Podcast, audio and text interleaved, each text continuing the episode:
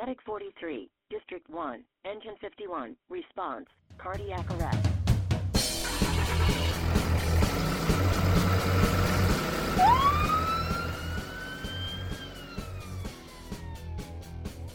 Hello, everyone, and welcome to another episode of the MCHD Paramedic Podcast.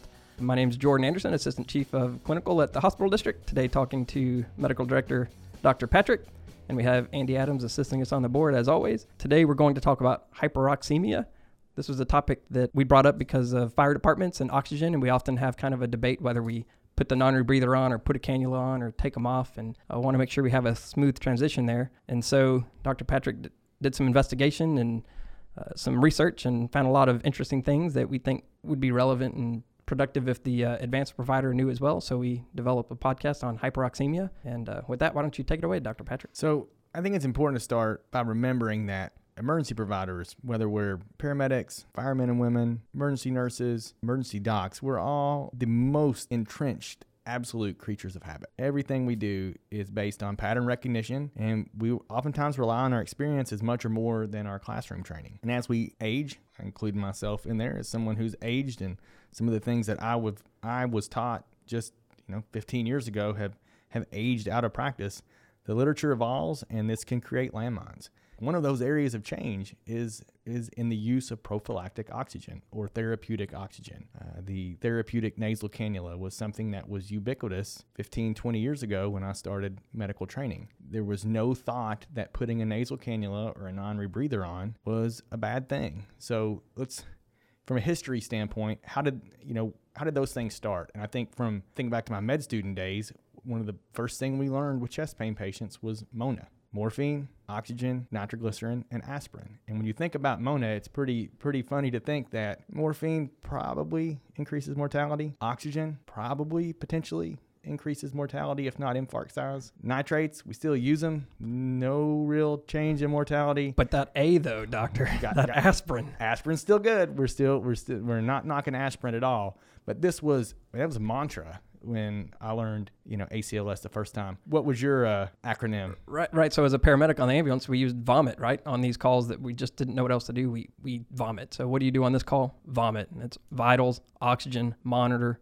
IV, and transport. So if you didn't know what else to do or the patient didn't need anything, you gave them that therapeutic cannula. Therapeutic cannula the concept of that being harmful, just, this was 20 years ago, wasn't really there. And if you think about from a common sense standpoint, you've got a myocardial infarction.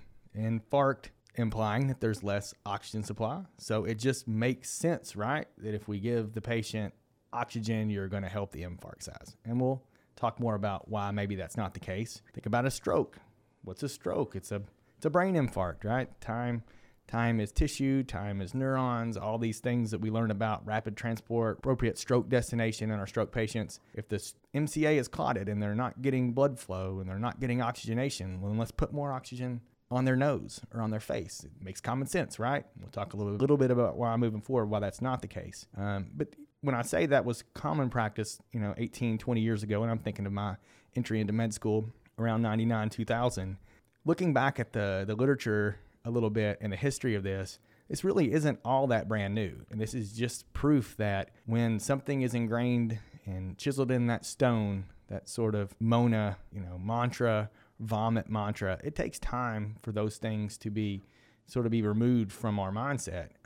AHA Rex in 2000 contained the statement, no supplemental oxygen if SAT's greater than 90%. And I know that today we still see cardiac patients in pre-hospital setting, in the ED setting, in the hospital setting, that first thing that they get is the therapeutic cannula. So old habits really do die hard. And we also love to treat and correct numbers.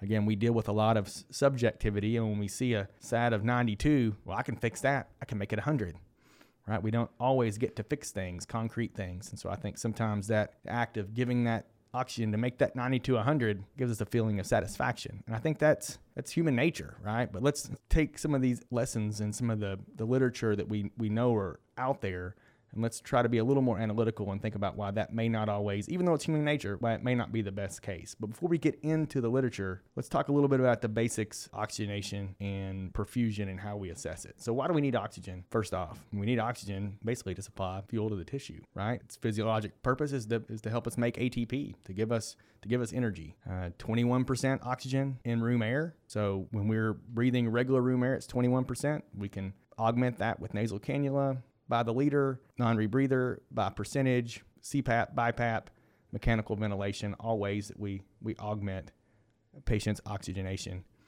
How do we assess oxygenation, Jordan? What are some of the ways that just basic? So respiratory rate, color of the skin, nail beds, lip color. So looking for things like cyanosis, tachypnea, right? If a patient is hypoxic, they're oftentimes their respiratory drive is going to increase, so they're going to breathe more quickly. Again, you can look at cyanosis, different spots, like Jordan mentioned, lips, nail beds. So if a patient walks up to you and they have pink lips, pink nail beds, a respiratory rate of 14, and they're speaking, what are the odds they're hypoxic? Not very likely. Not very likely, right? So we can get a pretty good assessment of oxygenation. What's the one thing we haven't talked about in oxygen assessment so far? And we're already telling you that if you're walking, talking with a normal respiratory rate and normal skin color, what did we left out? Yeah, I was kind of laughing. I didn't give you probably the first thing I do on most patients is the SpO2 sensor. Right. So point there is that we can do a really good job of oxygen assessment, pretty good, without O2 sats. All right. So if someone doesn't look hypoxic, most of the time they're not. And in those cases, what we're really pretty darn sure about is they don't need supplemental oxygen. And again, we're not talking about granular details here. We want to talk about when do we put oxygen on folks. And if someone has a normal skin exam, respiratory rate, mentation, they're probably not going to need oxygen. The second thing when we talk about oxygen basics is one of the big groups we're going to hit on a couple more times during the talk is our COPD emphysema patients. I think it's important to remember that those folks, due to their chronic lung damage from their obstructive pulmonary disease, the OPD, the chronic obstructive pulmonary disease, they oftentimes run baseline hypoxic, and now relatively hypoxic. If the COPD patient has SATs in the 60s and they're blue and they're breathing 40 times a minute, then by all means correct their oxygenation and manage their airway and treat their bronchoconstriction and their inflammation as we always do. But they oftentimes run in the 88 to 92 range. And we'll talk a little bit more about why augmenting them, wow, that's sort of the example of the patient that, well, they're 90. I want to make them 98. Why that can be harmful. So if we do treat all these patients with oxygen, how can that over-oxygen application actually be harmful to patients? Well, there's several theories. I think some of these it's probably a situation where they're all correct in some way and contribute in some unknown percentage. Some of the more proven examples are, number one, hyperoxemia causes coronary vasoconstriction.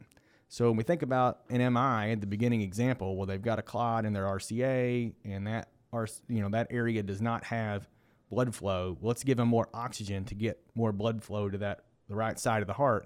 Well, what you actually do is you pump their oxygen up. They go from a PO2 of say 120 to 420, and their left main and their circ constrict. So instead of having, then they lose those valuable collaterals that we talk about all the time. If the patient loses the RCA, then potentially they get some collateral flow from the circumflex or from the left main.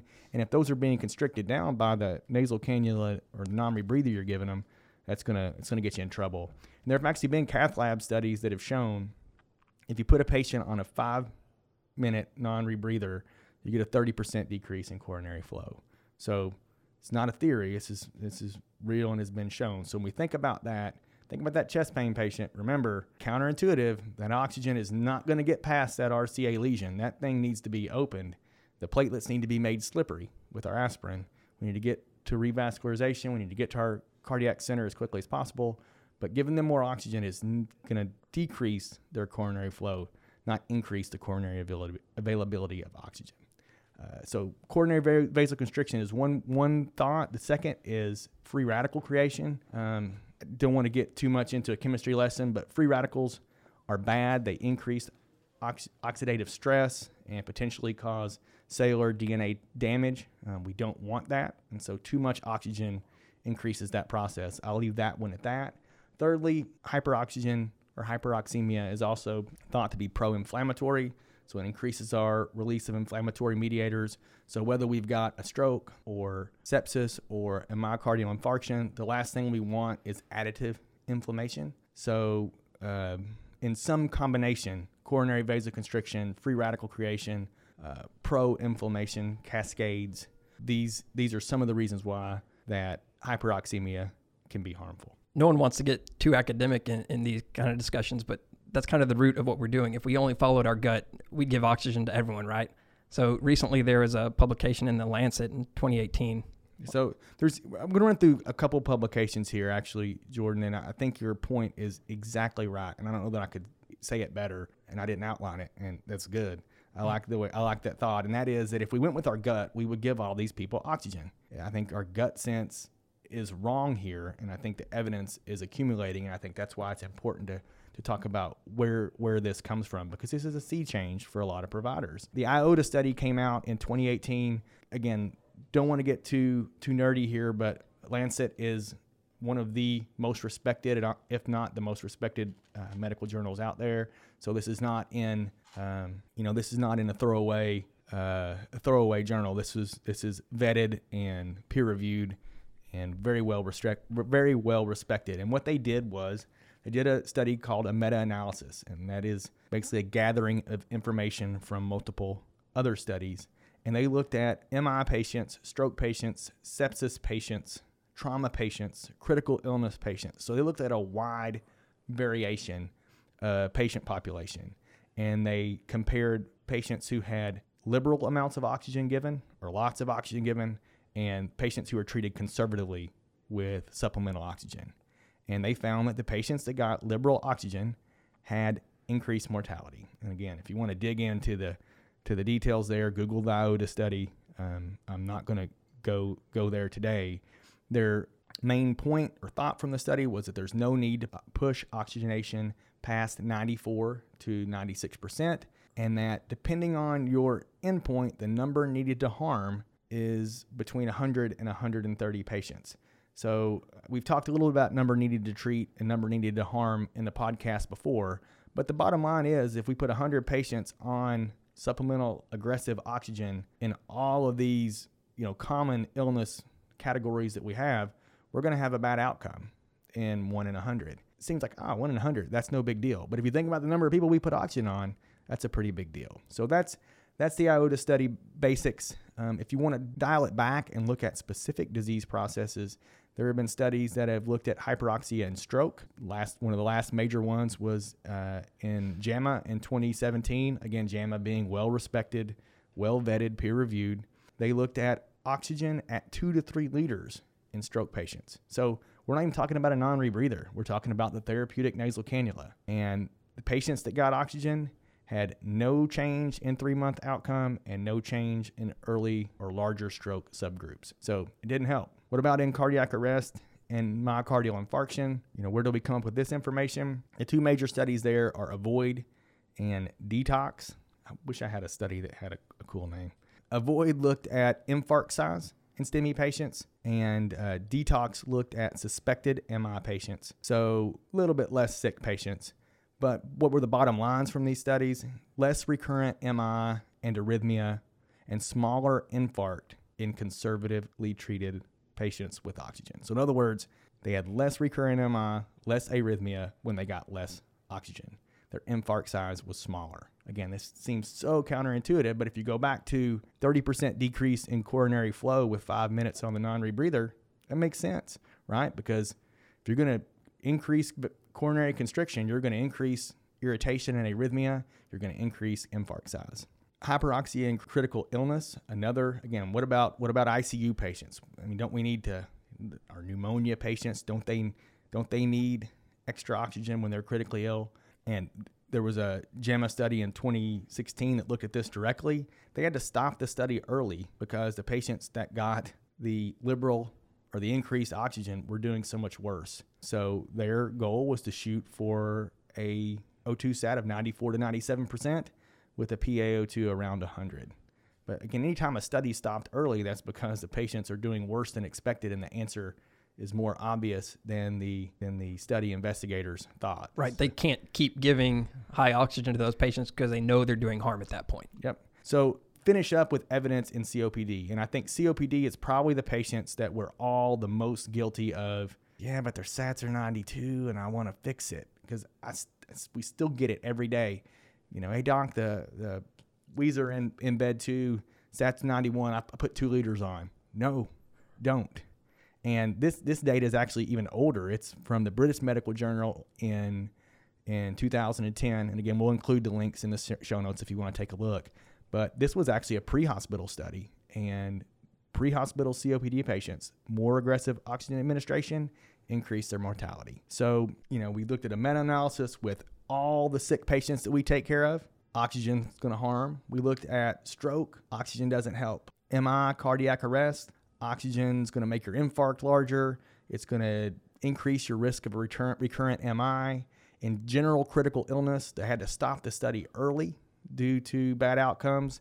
And then in COPD, in pre-hospital patients, aggressive oxygen administration increased mortality. So really that's all those patients that we've been slapping on the therapeutic nasal cannula for decades. So it's good evidence there. As boring as that is to go through, it's becoming the pile of papers is becoming taller and taller and taller. If we can get away from academics of reference for a minute, the hypoxic drive, you're talking about COPD, that's hypoxic drives in my paramedic book. I've done my own Google searches to figure if that's a real thing or not, and how to provide oxygen to those COPD patients. I know you've done some research to maybe give us a final answer on that today. If one thing I think's entirely clear after going through some of this and being out practicing almost 20 years now from the time I started medical school and learning the clinical book side, is that there's never a final answer. There's an accepted answer for today. Oh, I had my pen ready. I was going to memorize it today. No, so. But here the current thought is this. Let's go back to the classic patient, and I'll present the patient to you, Jordan, and you tell me what's going to happen. So we've got a 77-year-old male, smoked his entire life, that has a history of emphysema, shortness of breath for 3 days, and you arrive to find a patient with an O2 sat of 90, wheezing, classic COPD exacerbation.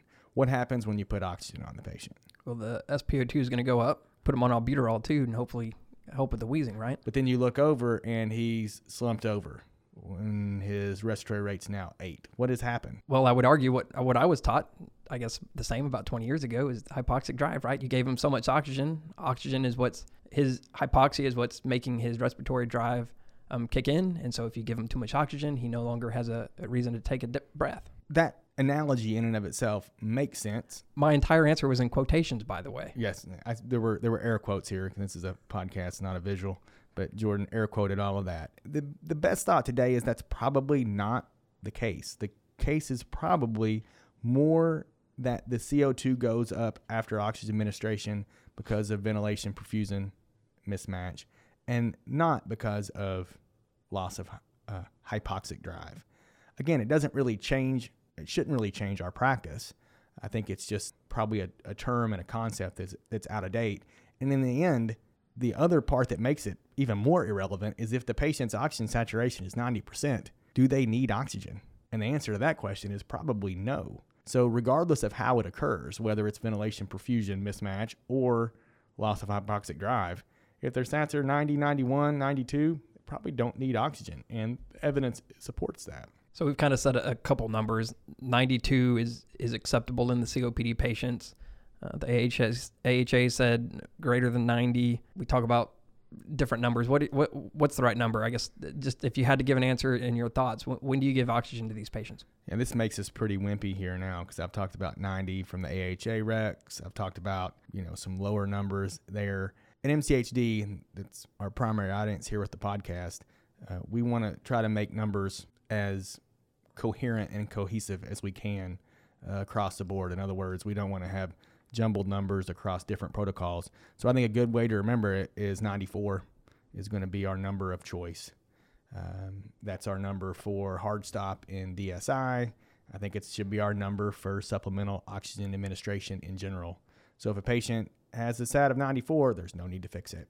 Okay, and if the patient has a SAT of 92 and they are in a COPD exacerbation, I'm not telling you not to use oxygen, but I think my approach would first be to use our other treatments. In other words, supplemental oxygen is just one of our tools in the toolkit, right? Just like Jordan mentioned, for our COPD patient, we use bronchodilators and we use steroids and we use non-invasive if we feel like the patient's sick enough. If you can use all three of those things and not augment the oxygen and increase your SATs, that's going to be a safer and a better option. So I think that's the real take-home point for today, is to make sure that we're using it only in cases where our other therapies, rather than going to it first, going to it fourth. I think there's a couple other things to think about too when we think about oxygen supplementation, and that is, number one, cost. Think about all the tubings and the masks that we use. I think we have to be mindful of the cost. And if a treatment has been shown to not help or potentially make things worse, the tubing bags and the non-rebreather bags, as I know from purchasing these things for years, it adds up over time in a large service. It's neat to see, but over the course of the years of me buying these things, like the use of non-rebreathers and the use of cannulas, it has dramatically decreased. Now, capnocannulas has dramatically increased while we're all educated on CO2 and watching those waveforms, so we're certainly using a lot more of those. But as a service, we've greatly decreased the amount of oxygen we've been providing over, say, the last 5 years. Yeah, and I think this applies to first responder groups out there. Everybody's trying to spend their tax dollars and their community's dollars wisely, and if we can continue to educate on unnecessary oxygen supplementation, I think it's only going to save us some cash. Secondly, ever had an oxygen cannula placed on you at 6 liters or even 2 liters? It's not terribly comfortable. So from a patient comfort standpoint, I think that any patient, if they were told, hey, you can either have this or not, everybody's going to, most are going to choose no. I think we do get the patient every now and then who thinks the oxygen is going to be the savior for them. And I think that's an important time for us to be an educator and to be clinicians and to explain to them, yeah, your oxygen saturation is 99%, can't get any better. And in fact, if we try to make you better, it's going to make you worse. And you don't have to quote JAMA or Lancet or fancy trial names to them, but we have to just be confident in our statement and let them know that, yes, 20, 25 years ago we would have done that, but now we know that it can cause your blood vessels to constrict and actually decrease your overall oxygenation, and that it's not a good thing, and put it in ways that our patients can understand. We've probably bashed on oxygen enough. Do you want to tell the other side of the story? Who are the patients that really need oxygen? When's oxygen really important? Let's give some positive. So it's still oxygen, and we still have tanks, right, on all. Still on the trucks. Still in the bags. Still on our stretchers and our hospital beds. We talked a second ago about that 94 number, and that 94 is going to be our number for MCHD for oxygen supplementation. Other services out there, if you have different guidelines, again, follow your protocols. But we think the 94 is an important number because it's also the number that we use as our pre-oxygenation nitrogen washout guideline with our delayed sequence intubation procedure. So in other words, we don't give paralytics if the patient's oxygen saturation is not above 94% for 3 minutes. So that's really going to be our number one time where we're really watching that number, and we're trying to get that number up above 94 with all our might. And that's going to involve apneic oxygenation and rule of 15s that we've talked about in other podcasts, PEEP of 15 liters, head of bed 15 degrees, and again, apneic oxygenation. So that's nasopharyngeal airway, oral pharyngeal airway, all those ways that we can try to increase and maximize the amount of nitrogen washout pre-oxygenation when we're preparing to paralyze and intubate a patient. I think the second one is much less common, but it's one that we do see, not often, but probably a couple, I think, every time the winter rolls around, and that's carbon monoxide exposure. Temperatures drop, patients we get called for a patient at a local warehouse or a storage unit, and they're running a forklift, and they don't want to pay the heating bill, so they shut the door, and then patients have headache, vague flu-like symptoms, and it's a situation of carbon monoxide exposure. Also happens when folks are running kerosene heaters in small spaces, oftentimes in mobile homes or trailers where it's more enclosed. what happens when patients have overdose or toxicity from carbon monoxide. Carbon monoxide, chemical symbol CO, so it's one carbon, one oxygen, versus carbon dioxide, CO2. So I get mono and di, I can do that. That's within my range of capabilities. But the important part to know is that carbon monoxide binds hemoglobin with a lot more affinity, 200 times more than oxygen. At 100% non-rebreather, the half-life of carboxyhemoglobin, or the carbon monoxide combined with hemoglobin, decreases from 4 hours to 1 hour. So in patients where we get folks out of a house fire, headache and a chest pain in a warehouse with the door shut and forklifts running, where we suspect carbon monoxide poisoning, I think it's fine preemptively to put those patients on 100% non-rebreather. That higher oxygen concentration is going to decrease the half-life of the carboxyhemoglobin. Again, going to cut it in, from 4 to 1 hour. That's pretty important. And I think the third one that we think about in the hospital is pneumothorax, pneumomediastinum. These are patients that we still treat with hyperoxemia. When someone has not talking about tension here, we're talking about spontaneous pneumomediastinum, asthma patients, COPD patients. The thought is that increasing the oxygen in these folks with increased nitrogen washout increases the gradient to drive out the pneumothorax and increase the rate of healing. No evidence that works, but it's still very common practice, probably a prime candidate for more myth busting. But again, don't want to totally slam oxygen and make it sound like it's never helpful. We really need it in our pre-oxygenation for intubation, also in our carbon monoxide patients.